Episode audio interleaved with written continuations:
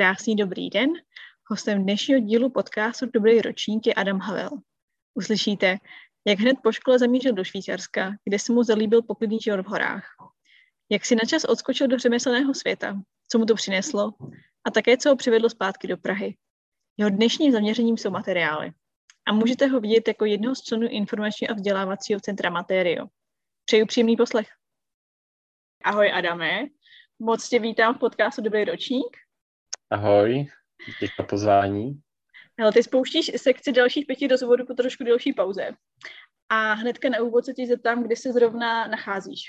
Momentálně se nacházím v Praze, v Dřevnoje a teďka jsme, jsme v mě, kde probíhá jako několik uh, projektů, z nichž uh, vlastně jsou iniciovaný, když to řeknu rovnou, mojí mámou a jejím partnerem a já tady se spolu podílím na chodu této společnosti. A konkrétně a. jsem teda v Materio, takže takový knihovně nebo centru pro inovativní materiály. Mm, pěkný. Já musím říct, já o tvojí profesní cestě jako znám jenom takový střípky, takže se vlastně docela těším, až to dáme dohromady. A všichni hosty, hosté, který zvu do podcastu, tak je spojuje, že studovali architekturu na ČVUT, což platí i pro tebe, že jo? Je to tak. A ty jsi dostudoval si tu školu, jsi vystudovaný architekt. Jo, jo, končil jsem asi jako ty uh, u Michala Kuzemenského s Ondřejem Jo. A, a vlastně pak hned jsem se, už během toho, co jsem dělal na diplomce, tak jsem vlastně získal místo, že už jsem si hledal místo v zahraničí ve Švýcarsku, Graubindenu. Antonu Graubindenu a ve městě Ilot. A pak jsem vlastně i hned po Udělal jsem se ještě letní prázdniny po diplomce a pak jsem od září už pracoval ve Švýcarsku. Jo, to si úplně odpověděl na všechny moje otázky. to mě právě zajímá, anebo ještě si se trošku vrátím, uh, jak si, vzpomí, jak si uh, pamatuješ tu školu, nebo co se ti vybaví, když se tě někdo zeptá na studium architektury? Jako ve směs jako pozitivní vzpomínky máme. Bylo, jakože bylo to dobrý, bylo to intenzivní, ale určitě mám pocit, že ta škola mě učila jako přemýšlet tvém, který uplatňovat i mimo obor architektury, mm-hmm. podle mě. Já si tě vybavuju dost jako právě takový hodně optimistický, pozitivně naladěného studenta. Tak jestli to bylo jenom na venek, nebo jestli i ty jsi takhle tu školu vlastně vnímal? A tak to nevím. Tak to bych řekl, že bylo na venek hlavně. A myslím, že jsem si některý jako některé ty semestry, kde mi to od začátku třeba jako nesedlo, že jsem se docela protrpěl popravdě. Jo. Ten kreativní proces, jo, jo, ale, ale jako rozhodně mi to nezabránilo v tom, abych třeba s tím seknul nebo něco takového. Jo. A jak jsi se na tu školu dostal, nebo chtěl jsi být architekt od jak živa, nebo to byla nějaká náhoda? To bylo, určitě to nebylo od jak živa a bylo to taková eskalace podle mě během střední, během Gimplu, kdy jsem jako tak hledal ideál mezi tím, co mě bavilo. Jako bavily mě vlastně předměty, které byly matematika, fyzika mm. a pak uh, jsem nějak měl docela blízko k dějinám, a, k dějinám umění a vlastně chodil jsem i jako na různé výtvarky, tak nějakým způsobem jsem si vysnil, že prostě architektura je takový střed mezi tím mm. a tak jsem to zkusil, no. Mm-hmm. A vyšlo to. A vyšlo to. A byl jsi, já mám pocit, že jsi během studia byl někde v zahraničí, je to tak, někde docela daleko? Jo, byl jsem, byl jsem vlastně dva semestry pryč, ale každý z toho jinde. Uh-huh. První jsem byl v Paříži na Erasmu normálně, ale jenom na jeden semestr na Paris Val de Seine, taký malinký škole. Uh-huh. A mhm. ten druhý semestr hned navazující na to jsem byl v Tokiu na Hosejské univerzitě. Jo, Tokio, no. A asi vzpomínáš taky pozitivně na tyhle zkušenosti? No určitě, určitě pozitivně, ale měl jsem to dát ve opačném pořadí jednoznačně, protože uh, v Tokiu vysoká škola uh, měla charakter střední školy v České republice, kde poprvé se setkávají jako kluci a holky v tom jako vzdělávání a prostě všichni učitelé psali na tabuli, ne, že si jako zápisky dělá vysokoškolák nějak sám, no, to bylo docela vtipný a bylo to takový jako, měl to vlastně nějaký striktní řád, zatímco v té Paříži jako to bylo pro mě hrozný rozvolnění po bakaláři vlastně na ČVUT, na fakultě architektury, kde to bylo prostě nalajnovaný, tak tady to byla víc taková na ateliéry zaměřená škola s takovým jako bohemským duchem, dá se říct. Mm-hmm. A dokážeš třeba takhle zpětně říct, jestli to nějak ovlivnilo i tu profesní kariéru, ty zkušenosti ze zahraničí? Přemýšlím. No určitě, určitě minimálně v tom, že jako jsem měl pak chuť i vědět hned po škole jako někam na praxi do zahraničí, jakože neměl jsem zábrany, nebo necítil jsem uh, takový závazek hned, že bych po škole měl prostě sednout tady za počítač v České mm. republice a začít kreslit tady, no. Takže v tom mm. jo. Jo. A ty jsi zmiňoval, že jsi teda diplomku dělal u Michala Kuzemenského. Mm. Mm. Uh, Pam, pamatuješ si, co to bylo za téma? To si asi pamatuješ. Jo, to si, jo, jo, to si pamatuju. Dělal jsem uh, dětský domov se školou. Dělali jsme to tehdy třeba jako instituci, která snad, jestli jsem jako dobře pozoroval změny jako v české legislativě a nastavování institucionální péče o děti jako bez rodinného zázemí, tak uh, snad už by to jako pomalu měly tady ty instituce jako zanikat a ne další vznikat, že by se měly teďka snad, pokud jsem to správně pochopil, uh, všechny, všechny děti umistovat ideálně do adoptivní hmm. péče do rodin. Jo, já se vlastně, když o tom tak mluvíš, tak si to docela vybavuju, to téma těch diplomek, hmm. že tam vlastně bylo. Jo, my jsme to dělali, my jsme to tehdy dělali totiž tři stejný téma, což je jako jiný uh-huh. A tady ta práce pomohla ti pak nějak při hledání práce? Nebo ty, ty jsi to i nakousnul, že jsi vlastně rovnou už jsi hledal práci ve Švýcarsku? Uh-huh. Takže jest... upři, mm, upřímně ne, protože vlastně já jsem se, vlastně tu práci jsem hledal už během té diplomky, takže jsem ji ještě tehdy v portfoliu neměl. Takže vlastně tady měla vůbec jakýkoliv vliv na to, že jsem se tam dostal do, do ateliéru Kapal und Blumenthal Architects. Uh-huh. A než teda ještě zabroucíme do toho Švýcarska, tak ta tvoje diplomka mě vždycky zajímá, jestli lidi uh, jsou jakoby spokojení s tím posledním výtvorem na škole. Vůbec. Vůbec? Vůbec. vůbec. Jakože, uh, nebo takhle, nej, nejsem s tím vyloženě nespokojený, ale říkal jsem si, že jsem tam mohl takových změn dělat, ale a prostě měl jsem, říkal jsem si pak, když to budu zpracovat do portfolia, tak prostě já tam, já tam udělám nějaký změny, protože jsem si tam jako s něčím vlastně jsem měl hrozný problém, jak jsem to udělal a že už pod tím jako tlakem ve finiši jsem, jako každá změna se jevila jako ohromný problém. Jo, jo. A, a tak jsem si říkal, že bych to prostě tam nějaký změny rád zavedl, ale to už se, k tomu se nikdy, k tomu jsem se nikdy nedostal, protože zároveň jako nerad se hrabu v projektech, které už jsou v podstatě mrtví. Jo, to je asi vlastně jakoby dobře. Musím říct, já se občas podívám na svoji diplomku a přijde mi to takový úsměv, no, jako je to strašně fajn se na to podívat zpětně, no. A, ale asi taky fajn to tam, ten projekt nechat tak, jak byl. Jo. A uh, tak to Švýcarsko. Ty jsi věděl hnedka, že chceš do Švýcarska, protože třeba pro mě to bylo vlastně náhoda. Já jsem chtěla do anglicky mluvící země. Mm-hmm. A, ale ty jsi, řek, ty jsi zmínil, že, by se, že jsi vlastně hledal přímo ve Švýcarsku. Jo, jo, já jsem, já jsem to věděl, protože já jsem měl možnost, a já jsem ještě to měl dost specificky, já jsem měl možnost jakoby výhodného ubytování v takové horské vesničce uh, Louvain.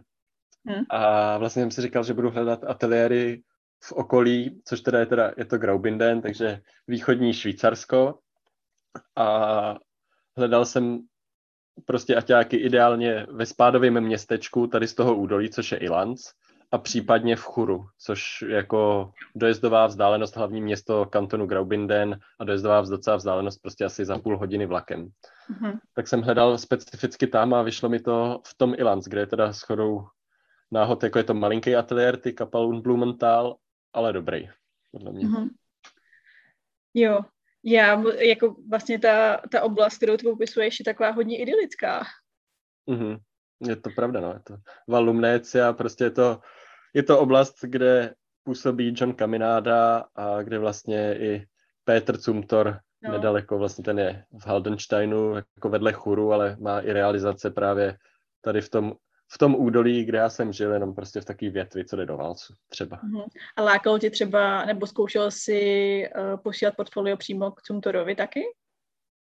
teď přemýšlím. Já mám pocit, že portfolio jsem tam možná poslal, ale myslím, buď bez odezvy, nebo, nebo jsem nepostoupil jakoby do nějakého kola dalšího ve výběrovém řízení, takže jsem prostě tam jo. jsem. Já musím říct, uh, já už jsem se s několika lidmi bavila o zkušenostech od Sumtura a vlastně ve to bylo vždycky hodně negativní. Mm-hmm, mm-hmm. tak uh, mě to jenom zajímalo, jestli ty máš taky nějakou zkušenost z toho. No, jako neměl, ale jakoby tím, že právě jeden z těch mých šéfů, uh, Gordon Blumenthal, ten uh, jakoby pracoval docela velkou část své kariéry za mladá u Cumtora, tak prostě myslím si, že i ten můj Aťák tím byl trošku ovlivněný. No, vlastně jsme, mu... Jo, hmm. promiň.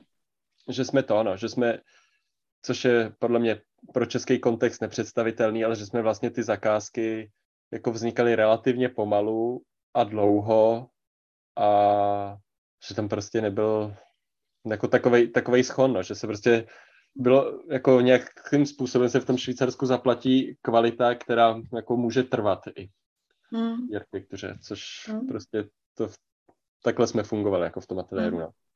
Já jsem vlastně jako v ateliéru u Marka Loligra, který byl projektlighter uh, Lázní ve Vals. Mm-hmm. Že právě má taky jako dost drsnou školu od autora. Já myslím, že to je docela podobná zkušenost, že přesně jako na ty projekty je spousta času. Mm. A uh, no ale otázka je, jestli to je vždycky dobře, ale myslím si, že uh, určitě uh, ten rozdíl oproti Čechům, Čechám je, je znát. No. Mm. A tak teda asi, jestli můžeš popsat tvoje první pocity, kdy jsi nastoupil do práce po škole. Jo, hele, to, to bylo hrozný nadšení.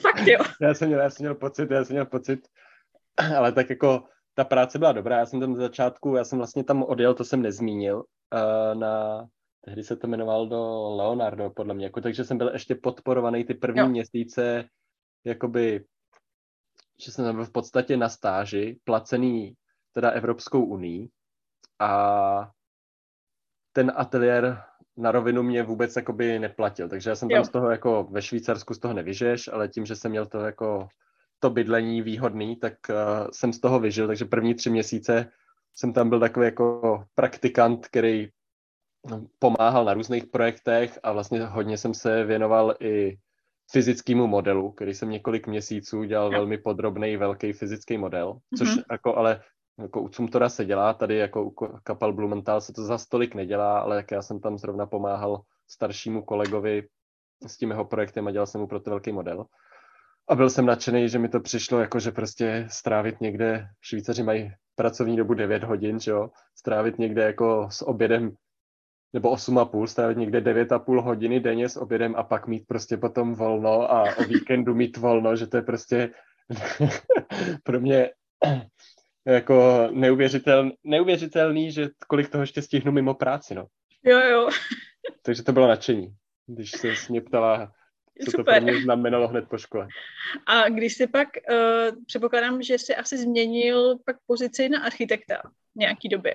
Jo, u nás to, hele, u nás to nebylo zase tak v tom ateliéru uh, definovaný, ale jo, jo. No, měl jsem takový ma- malinký projektíky, tím, že jsem neměl na začátku právě Němčinu mm-hmm. a mhm. pracoval jsem v angličtině, tak jsem jakoby měl spíš menší projekty, ale vedl jsem si je sám a postupně jako třeba s těma fachmanama jsem byl nucený komunikovat německy. Uh-huh. A pamatuješ si, jaký jsi měl jakoby pocity, nebo moje taky otázka, když je člověk v zahraničí, jakoby jak moc ti, tě škola připravila na tu práci? Uh-huh. No, to bych řekl, že mm, jako asi ne, ne zcela, protože, protože tam jako vlastně u mě to bylo hned, že to bylo takový, že jsem nedělal třeba soutěže, mm-hmm. ale že jsem jakoby hned vlastně spíš dělal jako prováděčky, takže mm-hmm. jako z té školy jsem na to nějak nebyl extrémně dobře připravený, a, a, ale, jako, ale šlo to, no. Šlo jo. to tím, že to bylo, tím, že to bylo prostě zrovna to, co jsem dělal. Já byl uh, dům Casa d'Angel, který byl shodou náhod, uh, prostě byl to dům v jedné z těch vesnic vysoko v tom údolí Valumnécia v Lumbrainu a byl původně přestavěný na takový jako obecní dům v té vesnici Pétrem Cumtorem. A my jsme jako do toho zasahovali, jako dá se říct, velice jemně a pětně, aby se to zase dalo uspůsobit eh, prostě tady z toho takového nějakého domu spíš pro administrativu a zprávu na, na, na dům s, jako s výstavníma prostorama, taky jako Aha. kulturní dům té vesnice. Takže takže to bylo dobrý, no. Takže tam byly jako vlastně malý, malý změny, dispozičně jsme to zase tak až neměnili a spíš jsme to jako tak jako přizpůsobili. Mm-hmm. A to by mě asi k tomu zajímalo tou pozicí toho ateliéru v tom idylickém mm. kraji. Tak mm. se asi i dělat tak, jakoby projekty vlastně, které jsou někde v blízkosti. Jo. jo. Všechno, všechno to byly vlastně to, na čem jsem pracoval, tak byly vlastně dost, dost lokální projekty kromě toho, jak jsem zmínil, že jsem dělal ten fyzický model na začátku velký, tak to bylo eh, ve Stein am Rhein, takže to bylo prostě v jiném kantonu a dál jako pár set kilometrů, ale furt východní Švýcarsko. Uh-huh. A jak dlouho jsi tam byl v tom ateliéru tady? Tady jsem byl dva, necelý dva roky. Necelý dva roky jsem tam strávil a pak jsem jako sám se rozhodl, že vlastně chci změnu. On to byl jako, ateliér to byl fakt malinký a a byl dobrý, ale měl jsem nějak eh, pocit, že nechci ve Švýcarsku zůstat navždy a, jo. a, a, mít, a jako mít pocit, když to řeknu na rovinu, uh, vydělávat jako hezký dukáty a prostě žít tam ale sám, protože v té vesnici se šance navázat nějaký jakoby známosti byla minimální, tak uh, jsem se, tak jsem si řekl, že to, že je čas uh, se vrátit, ale na jedné z těch realizací jsem se seznámil s Joelem, jako takovým šikovným kameníkem a klukem, co dělal jako starý vápený procesy mokrý. No a tak jsme si nějak jako padli do oka, že vlastně on věděl, že končím a nabídl mi ještě na celou stavební sezónu ten rok, jako nebo i na díl, kdybych chtěl, jako jestli nechci zkusit pracovat s ním a vlastně mm-hmm. rekonstruovat uh, starý horský domy, tam většinou teda horský domy, ale i, i sakrální architekturu a vlastně já jsem chvíli nad tím přemýšlel a pak jsem si řekl, že by to byla skvělá změna prostě z kanclu se ocitnout uh, na stavbě a hrozně mě to bavilo. Jo, to, to, to je super. Já permanentně nadávám, když jsem v kanceláři, že potřebuju jít na stavbu a dělat ty věci nějak manuálně, protože mi přijde, že je tam úplně strašný uh, jakoby propast mezi tou realizací a tím plánováním, že prostě spoustu architektů vůbec to nemá ty věci ošahaný a mě to strašně štve. Hmm, tak to ještě, a to si myslím ještě, že ten propad jako ve Švýcarsku není tak velký, nebo jako mám pocit, že se to tam vždycky nějak jako zmákne skoro na jedničku. S jo. pomocí těch řeme, s pomocí řemeslníků a, a, jako všech zúčastněných. Mm-hmm. Tak tohle bylo hezký, no. Jako tahle ta zkušenost pro mě byla dobrá, protože ono, jako to nebyla žádná velkoobjemová jako výstavba, co jsem jako dělal, ta rodina se jmenuje Obriovi, ale vlastně mě tam vzali dost mezi, dost jako mezi sebe a byl to, dá se říct, že to byla taková novodobá stavební huť eh, starého stylu, protože tam jako prostě táta byl kameník, nejstarší syn kameník, eh, další syn tesář a ještě třetí syn, eh, se dá říct, byl jako, architekt, ale jako měl tendence, on byl kreslíř, ale studoval se ještě jako uměleckou školu a měl spíš tendence jako unikat do umění, ale vlastně, když, to, když už se dělali novodobí, novodobí věci, tak je projektoval on. Uh-huh, a takže, uh, a ty jsi s nima pracoval jakoby jako řemeslník, anebo si... Jo, na... jako řemeslník. Já jsem právě na začátku uh, Želovi říkal, jo, jako já bych to rád zkusil, ale já vlastně prostě, já ti možná nepomůžu, já vůbec nic neumím. A říkal, neboj se, prostě já ti všechno, všechno řeknu a všechno se na, na, jako naučíš uh, za běhu. A byla to pravda, no, jako tohle bylo hrozně hezká zkušenost, že vlastně to know-how si jakkoliv prostě neschraňovali pro sebe, ale vlastně hmm. tím, že jsem pro ně pracoval a s nimi jako pracoval na těch zakázkách, tak uh, si dohlídli na to, abych ty věci dělal správně a učili mě, jak je mám dělat. No. Pak jsem, hmm. jako, když jsem se vrátil, tak jsem si jako podobnou práci jsem se snažil hledat v České republice a tam ta zkušenost už byla bych řekl, malinko horší. No. Tam to bylo přesně naopak, že každý si schraňuje svoje know-how, aby náhodou potenciálně se nestali jejich konkurencí. Hmm. Hmm. Ale myslíš, nebo jako ono to teda i zní, že jsi měl docela štěstí no, potkat yeah. takovýhle jakoby člověka a Já vlastně, já musím říct, já jakoby úplně nevím, jaká je úroveň toho řemesla, nebo ty, ty to určitě můžeš posoudit, ale jako úroveň toho řemesla ve Švýcarsku myslíš, že je vyšší, co se týče v tom stavebnictví, než v no, Čechách? No, tak když, když se budu, ono je to zase specifický, že fakt jsme dělali s tím Joelem jakoby mokrý stavební procesy, hlavně založený na vápně, takže to je takový prostě úzký odvětví a jako nelili jsme žádný betony a, a taky jako věci, jako, které jsou v novodobé architektuře běžný. Ale tohle úroveň tam byla vysoká, no. tam je cítit, že, to, že ta tradice řemeslná nebyla přerušena a že prostě se to předává z generace na generaci, protože oni si to ještě tím, že ten tatínek byl eh, kameník, kameník. tak ten si nechal to, že prostě eh, vlastně eh, dělal hlavně tu kamenickou práci, Joel se jako od něj naučil zpracovávat to vápno a dělat hlavně jako, ať už to byly omítky nebo i vápený litý podlahy, tak prostě všechno, i hliněný vlastně omítky jsme dělali, tak prostě dělat tady ty mokrý procesy a a potom ten jako další jsem to už jsem říkal, to byl tesař, no. takže, takže vlastně si tam předávali toto, jako rozdělili si to, aby každý měl svůj specifický výsek hmm. na, těch, na těch stavbách, ale dělali to fakt dobře, no. Hmm. Jako úroveň to je, vysoká. To je skvělý rodinný podnik, jako. Hmm. A měli spoustu zakázek, nebo... Zakázek měli dost, protože oni ještě byli nějak jako už eh, několik let předtím, než jsem tam s nima pracoval, tak byli vyhlášeni jako, jako něco jako nejlepší, nejlepší řemeslníci Graubindenu. Tam prostě se vyhlašuje takhle, já nevím přesně, jak se to jmenuje, ale jako byli zavedení a přesně jako eh, měli, že pracovali pro to kapal Blumenthal, eh, pravidelně pracovali i pro Johna Kaminádu, nebo jako se tam stávalo, že John Kamináda sjel z údolí prostě uh, z Vrinu a, a z konu a prostě šel tam s nima konzultovat něco přesně, že to potřeboval dělat s vápnem a jak prostě to bude pracovat, jak to bude fungovat, tak to tam přijel s nima skonzultovat. A, takže oni měli jakoby, uh, byli tam známí a zakázky měli fakt hezký. Mm. Jo, zní to strašně idylicky.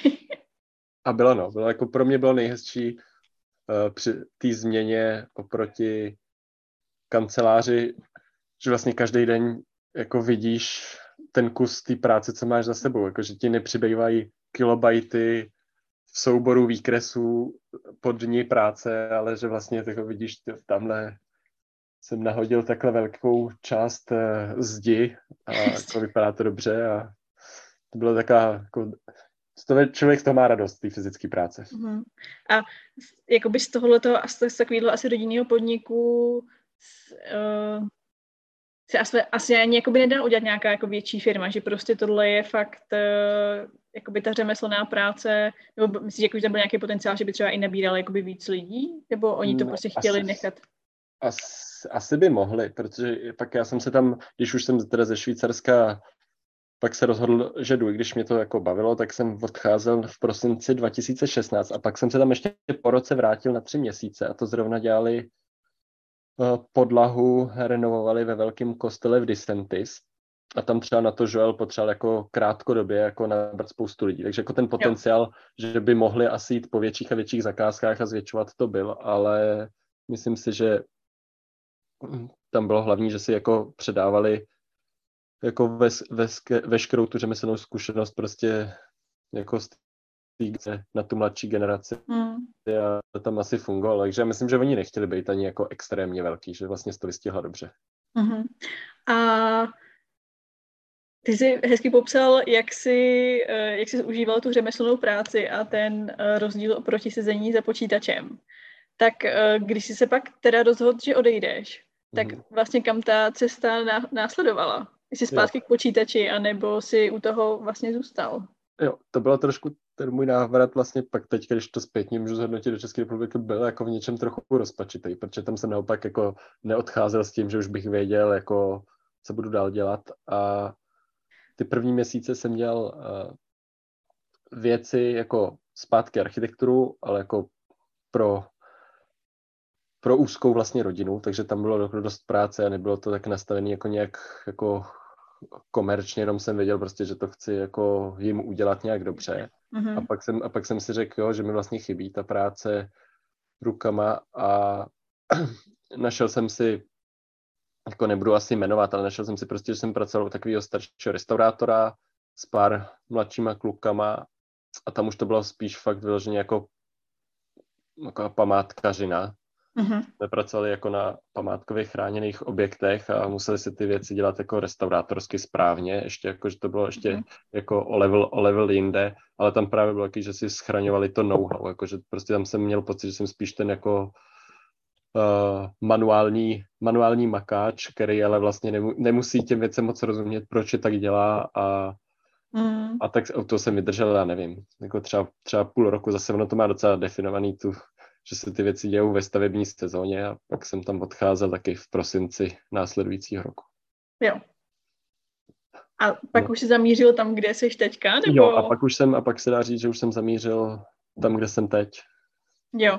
Hele, a je, až než se ještě dostaneme k tomu tvýmu, eh, k té práci, co děláš teďka, mě by ještě zajímalo, i ty si to i nakousnul vlastně ten život v té malé vesnici v horách. Jak to mhm. na tebe působilo? Nebo uh, já teda, já jsem člověk, eh, že já strašně uh, miluju hory a pořád jezdím do hor a vždycky si říkám, že na nějakou dobu se odstěhovat do vesnice do hor by mhm. bylo jako strašně fajn, ale nevím na jak dlouho, nebo... jo. No popravdě, já jsem si to hodně užíval, jako já jsem tam sice žil tak trochu uh, jako vlk samotář, prostě jako sám, sám, sám v půlce domu, ale nutno říct, že jako jsem věděl, že mám spoustu kamarádů právě ze školy v Curychu, takže jako na víkendy jsme se jako výdali a já jsem si hrozně užíval to prostředí, no, jakože na volnočasové aktivity prostě rád, rád lezu, rád jezdím na snowboardu, lyžích, běžkuju, takže vlastně já jsem si jako to neuvěřitelně užíval ty hory. A mhm. rád jsem tam prostě běhal po těch kopcích nejvíc. Jo. A třeba po nějaký uh, jakoby sociální stránce, co týče lidí v té vesnici, jestli jsi s nima nějak byl v kontaktu, nebo jestli tě vzali mezi sebe? Jo, jako s lidma z vesnice spíš míň, ale jako přes uh, ty lidi v tom jako ateliéru a přes potom ty obriovy, s kterými jsem pracoval jako s těma řemeslníkama, tak vlastně jsem se dostal jako hodně mezi místní, takže tam, když už jsme se někde jako potkali, tak uh, spíš v Ilans, v tom spádovém městečku, než přímo v té vesnici. Jo.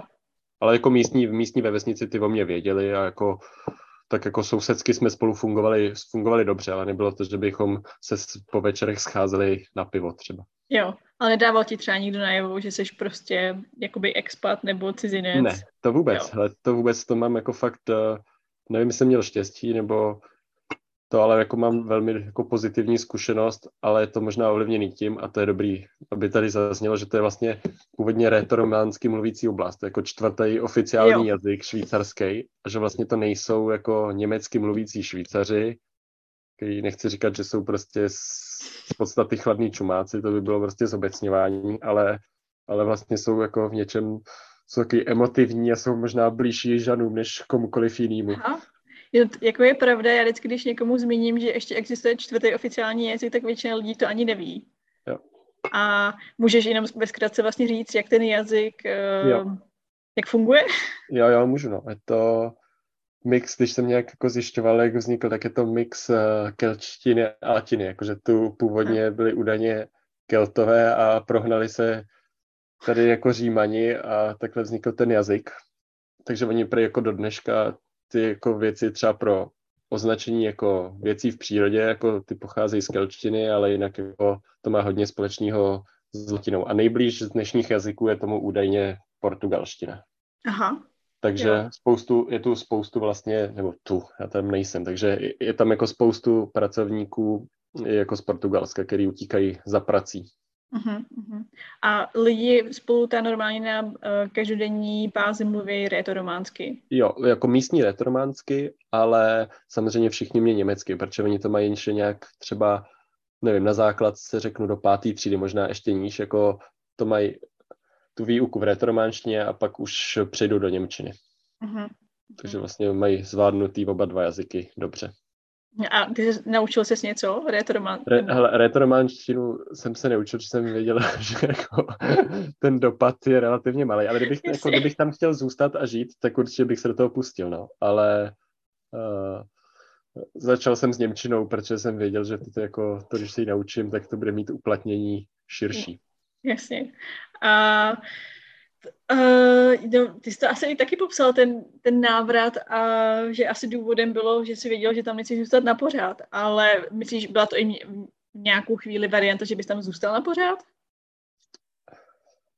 Já si myslím, že by byla jako jen v případě, že bych třeba tam měl jako přítelkyni a věděl jsem, že tam jako kromě toho, že jsem byl profesně jako velmi saturovaný a uh, volný čas jsem, jako se mi tam trávil skvěle a naplňovalo hmm. mě to, nebo jako nějak odpočívalo se mi u toho skvěle, tak uh, jako bez partnera jsem věděl, že nechci.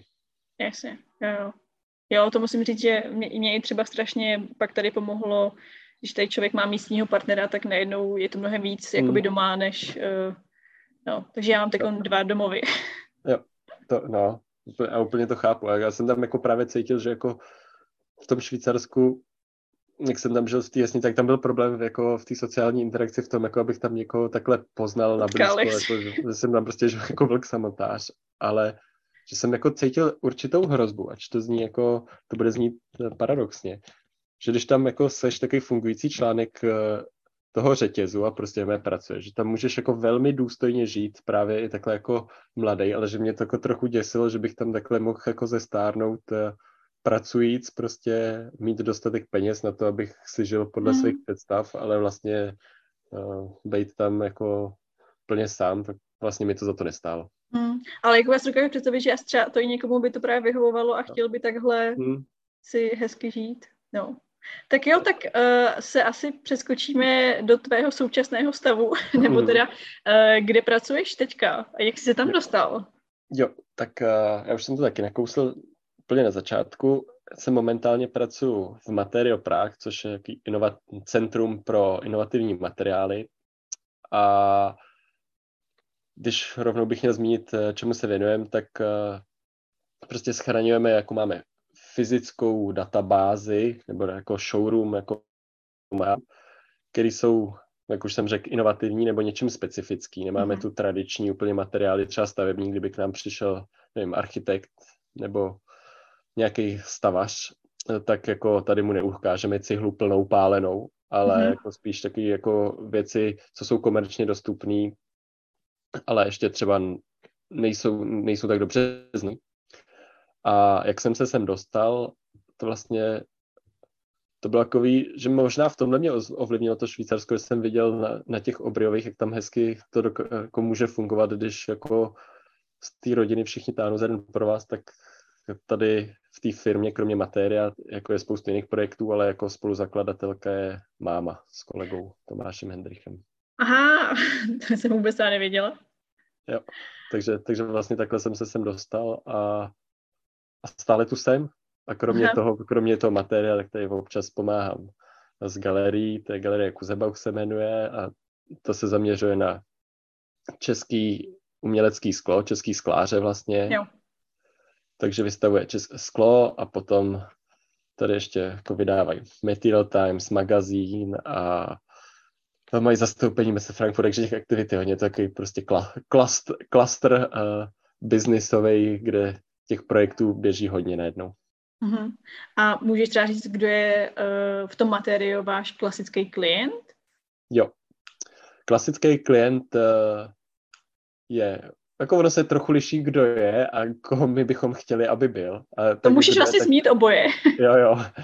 Tak kde jsou to jako většinou lidi z kreativní sféry, který uh, pracují přesně na nějakém projektu, a v určitý fázi prostě potřebují domyslet materiály mm-hmm. a, a třeba když je to prostě nějaký projekt, který není úplně jako běžný, tak, uh, tak přijdou za náma a tady buď uh, fungují na bázi, ono kromě té, já jsem zmínil, že máme fyzický showroom, ale tam ještě uh, velká databáze materiálu, která je ještě jako mnohem mocnější nástroj, kde je prostě přes 8 tisíc materiálových záznamů Jo. kde vlastně oni si u nás ten materiál hledají, anebo to může být formou, že vlastně my ho hledáme pro ně na základě těch kritérií, který má splnit. A kde bychom, jako koho bychom chtěli mít jako ideálního klienta, což taky máme, tak uh, to jsou spíš firmy, které jsou jako schopní za to zaplatit. Proto, jo. protože, protože vlastně ten business model je postavený na tom, my jsme jako dá se říct franchise francouzského matéria, nebo jako je takový jako sdílíme tu filozofii a jsme pražská pobočka, to, že jsme nezávislí od těch výrobců těch materiálů, že tady jako vlastně chceme být nezávislí, nepromovat, jako Jasně. řeknu, řeknu třeba DuPont, prostě tamhle, který, který má Korean a prostě všem teďka Mm. uh, jako vrážet klín do hlavy, že Korean je prostě na tohle nejlepší, na tuhle aplikaci, tak vlastně tomu se chceme vyhnout. Takže jsme placený těma jako koncovýma uživatelema, Mm. jakože těma našima uh, členama a no a tak, tak prostě je jako dobrý a, a děláme hodně, hodně seminářů, jakože vlastně já bych řekl, že spíš než, že žijeme uh, z té knihovny materiálu a z té databáze, tak vlastně spíš žijeme z toho, že jako děláme přednášky.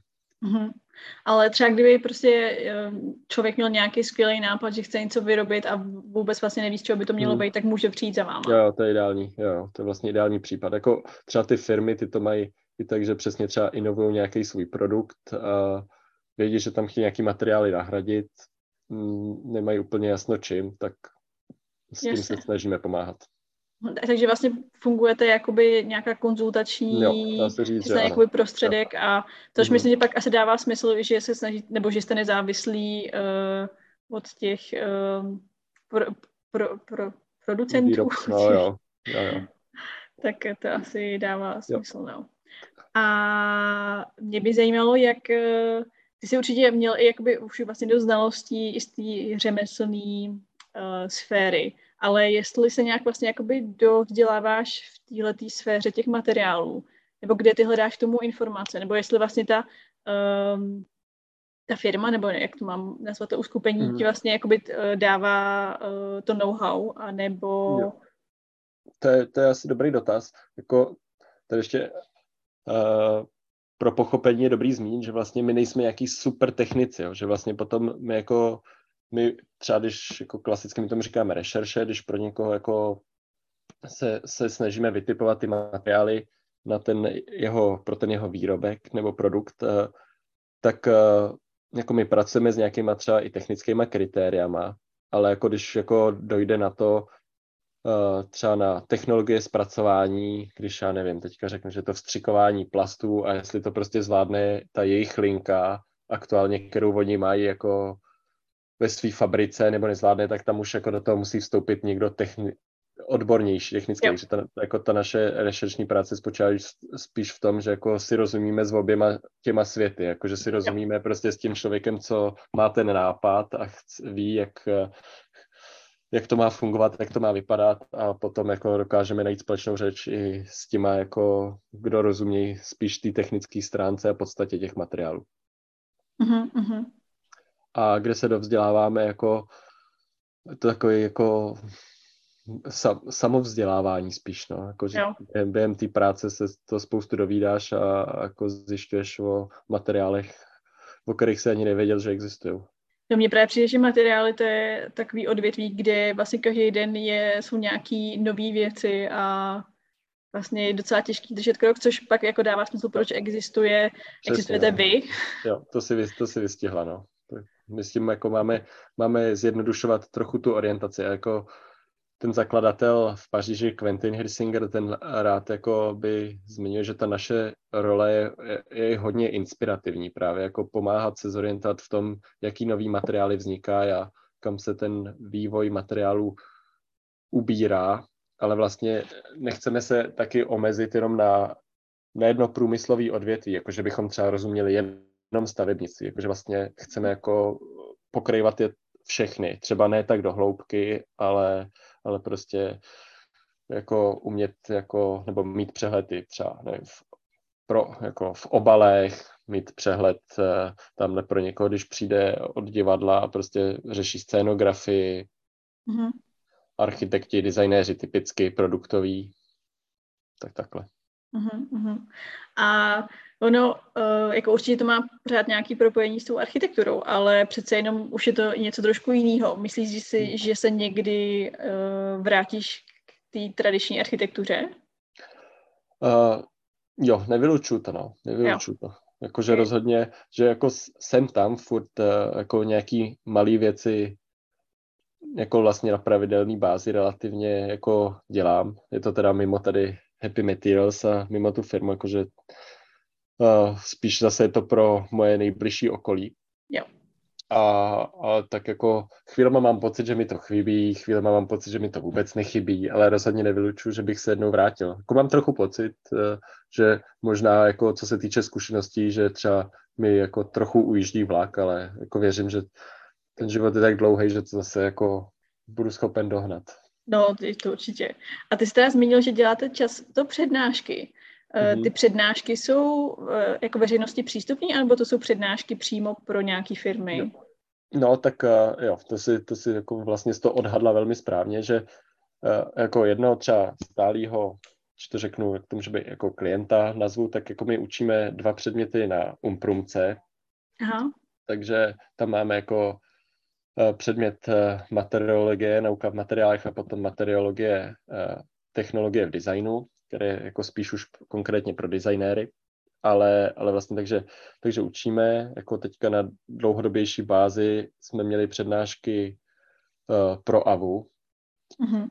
ty jako běžely z grantu, takže už nebudou běžet do nekonečna, ale takže vlastně vzdělávání, potom máme přednášky jakoby svoje, které děláme za Materio pro naše členy a zároveň lidi jako e, zvenčí, ale ty jsou teda placený, ty nejsou veřejně přístupný. Hmm. A potom samozřejmě přednášky na míru pro firmy, které potřebují proškolit část svých zaměstnanců. V dnešní době je to velice často na téma environmentální udržitelnosti hmm. a jako tomu, aby rozuměli prostě dopadům na životní prostředí, uh, jako v souvislosti to jako se svýma rozhodnutíma. A, a pak ještě, ještě jedna specifická jako věc bude běžet příští od září do prosince, že vlastně jsme získali grant, který se tomuhle taky věnuje, tomu posuzování jako dopadu na životní prostředí, a hlavně v materiálech, ale nejen v materiálech a to bude jako veřejně přístupný, protože to je vlastně z grantu, tak to, to poběží, ale bude se to fakt zaměřovat, jako ono se to jmenuje i towards sustainability, udržitelnost v praxi, takže to bude pro čtyři průmyslové odvětví.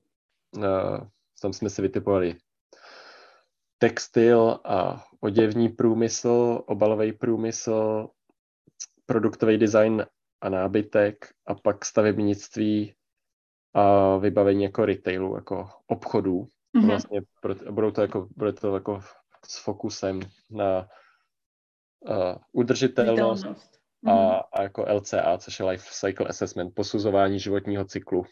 Mm-hmm. Tož jako nejsme odborníci, ale jakoby rozumíme tomu natolik, abychom byli schopní zase to mm-hmm. přiblížit. Ale pak jako ty lidi, co takovýhle posuzování dávají dokupy a počítají to, tak to jsou zase jako lidi studovaní z VŠHT.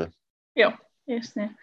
A vlastně, jak, jak o tom mluvíš, tak eh, mě k tomu napadá cítíš, že vlastně ta, eh, ta poptávka po, to, po těch udržitelných materiálech eh, se zvyšuje, nebo je to vlastně už mm. dost jakoby standard, nebo vlastně všichni hledají jo. vždycky udržitelný materiál. Jo, jo, já přemýšlím, jak dlouho tu jsem, ale jakoby za tu dobu, co tu jsem, tak určitě to se to ještě hodně, jako ta poptávka zvedla. Tak mm. jako řeknu plácnu, že prostě třeba čtyři, čtyři a kus roku tady pracuju a, a jako vlastně dá se říct, že teďka už většina Jenom. našich zakázek jo, se točí okolo toho prostě uh, snažit se dělat něco udržitelněji. No. A tam je dobrý rovnou jako prostě jako i debank, že jako prostě neexistuje udržitelný materiál, jako že tam je hrozně důležité posuzovat spíš tu aplikaci, že prostě některé materiály jsou dobrý uh, jako tady pro to použití a dávají tam smysl a některý smysl, jako materiály tam smysl nedávají a vlastně pak se z toho stává jako celý ten produkt neudržitelný. No. Mm, mm. A mě by zajímalo, ty, ty i sám přednášíš? Taky. A jak se, to, jak se cítíš v té roli? No, je to něco, co mi jako přirozeně rozhodně, rozhodně nešlo. No. To jako snažit se, snažit se posilovat svoje slabé stránky. A teď už je to taky lepší po, po těch letech. Jasně. A já jsem se včera akorát bavila se svojí mentorkou o tom, jak by se lidi měli vždycky ptát na přednáškách a že se lidi strašně málo ptají. Máš stejnou zkušenost? Mm-hmm. Jo, jo, tak jako ještě v době covidu to bylo úplně extrémní, jak to všechno právě jsme používali hodně Zoom a jelo to online. Tak mi mm. přišlo, že tam ty lidi ještě o to se jako chtějí ptát, jako že, že by někdo prostě použil mikrofon a vlastně promluvil k tomu přednášejícímu před uh, zbytkem těch posluchačů, tak to se fakt, to se nám jako stalo párkrát. Takže když tak tam lidi jako psali dotazy samozřejmě textově. Jo. A u těch studentů můžu říct, uh, tam to záleží na velikosti skupiny, že jeden z těch předmětů, co máme na Umprumce, tak ten je pro velký počet studentů, tam jich je jako standardně okolo 60. Aha. Tam je to takový, tam jako se ptají uh, furt ty stejní jedinci, když se někdo ptá. A jakoby ten druhý předmět, ten je malý, ten jako je většinou se skupinou 10 až 15 studentů. A tam to funguje docela jako, jako vlastně interaktivně. Tam je, jo, tam je to dobrý. Je a, pravda, no, mm. promiň. A ještě jsme teď měli s přemýšlím jako velmi dobrou zkušenost. Jo, to bylo pro jednu firmu, takže vlastně už jako úplně jako dospělí lidi v praxi. A jako překvapilo nás, jak jako vlastně se ptali a jako věcně se ptali. Takže to je kdy. Někdy prostě studenti mají skvělé dotazy, ale uh, jsou víc bázliví a teď mm. jsme měli jako dobrou zkušenost. Možná to bylo specificky tou firmou, ale jako vlastně ty se ptali hodně i jako během přednášky, což jsme rádi a jako vlastně vznikaly docela zajímavé diskuze. Mm, jo, jo, jo. Já myslím, že s ním jako bojuje spoustu lidí, ale myslím si, že to je prostě strašně fajn, když pak vznikne právě nějaká ta interakce. A jako, musím říct, že já třeba, když já třeba dělám i spoustu nějakých online kurzů nebo i s architekturou spojený a když se jako člověk zeptá jednou, tak už pak to jde s nás, protože si už vybuduje nějaký mm. vztah s, tí, s tím člověkem, no. Mm. Ale přesně jakoby přes Zoom to dost často prostě vás, nebo člověk se s nás uh, schová za ten počítač, no. Jo, jo, a to, to jako i u mě to platí, že jako taky vlastně, když jsem v roli toho posluchače, tak jsem jako taky často bázlivý se ptát, i když mm. jako vím, že vlastně sám to mám rád, když uh, ty lidi nějak jako reagují a dávají nějakou zpětnou vazbu a prostě poukazují na to, co je zajímá, co nezaznělo mm. a tak dále. Mm. No, Hele, tak asi uh, posledních pár otázek se tě už jenom zeptám na to, na tvoji budoucnost. My jsme nakousli, jestli se vrátíš k té architektuře nebo ne. Uh, jestli vlastně máš hlavě nějaký plány, kam by si chtěl víc, nebo kam by kam by si chtěl směřovat? Mm-hmm. No, tak jako, když to provážu s tím, co jako proběhlo v nejbližší minulosti, tak vlastně jeden jako z takových uh, nadšených projektů právě Tomáše Hendricha a mámy Lucie Havlový je, že si pořídili barokní sípku na Lemberku v severních Čechách. Ty brďo. A, a tu se snaží, tu se snaží jakoby přivádět k životu. Tak uh, a teď jsem, mě to, včera se mě ptali, jestli prostě tam nechci udělat uh, nový vrata, vrátit tam prostě otvor, který tam jako byl. To, tak mm-hmm. tak možná to, možná to k té architektuře takhle jako malýma krůčkama zase povede. Uh-huh. A když se zpětně podíváš, uh, vybral bys si nějakou jinou školu, jakoby vysokou, než architekturu? Pro to, co děláš teďka, nebo pro to, uh-huh. jak vidíš ten, ten svět po té škole? Uh, jako já jsem za architekturu rád, a jako tím, že nemám zkušenost z jiné školy, tak se mi to těžko posuzuje, ale vlastně by mi vůbec nevadilo mít jako nějakou víc technickou školu. Jakože si myslím, že mojí povaze by to vlastně sedělo, že ten, jak se mě ptala, jak jsem architekturu vůbec si zvolil, když to byl jako, jako ještě v něčem dětský ideál, že to je teda jako kompromis mezi uh, nějakým výtvarným světem a technickým světem, tak uh, by mi nevadilo prostě mít ještě nějakou jako technickou školu, což jako mm-hmm. furt, furt si můžu dodělat, to mi vlastně nikdo nebrání, takže to trochu jako povrchní jo. to zmiňovat, že by se mi to líbilo a nic pro to nedělat. No, jenom člověk potřebuje prostě víc času, no. Jo. Tak jo, uh, tak já myslím, že tady to asi můžeme ukončit. Já ti moc krát děkuji, že jsi udělal čas. Já taky moc krát děkuji za pozvání. Jo, měj se hezky. Ahoj, hezký den. Čau.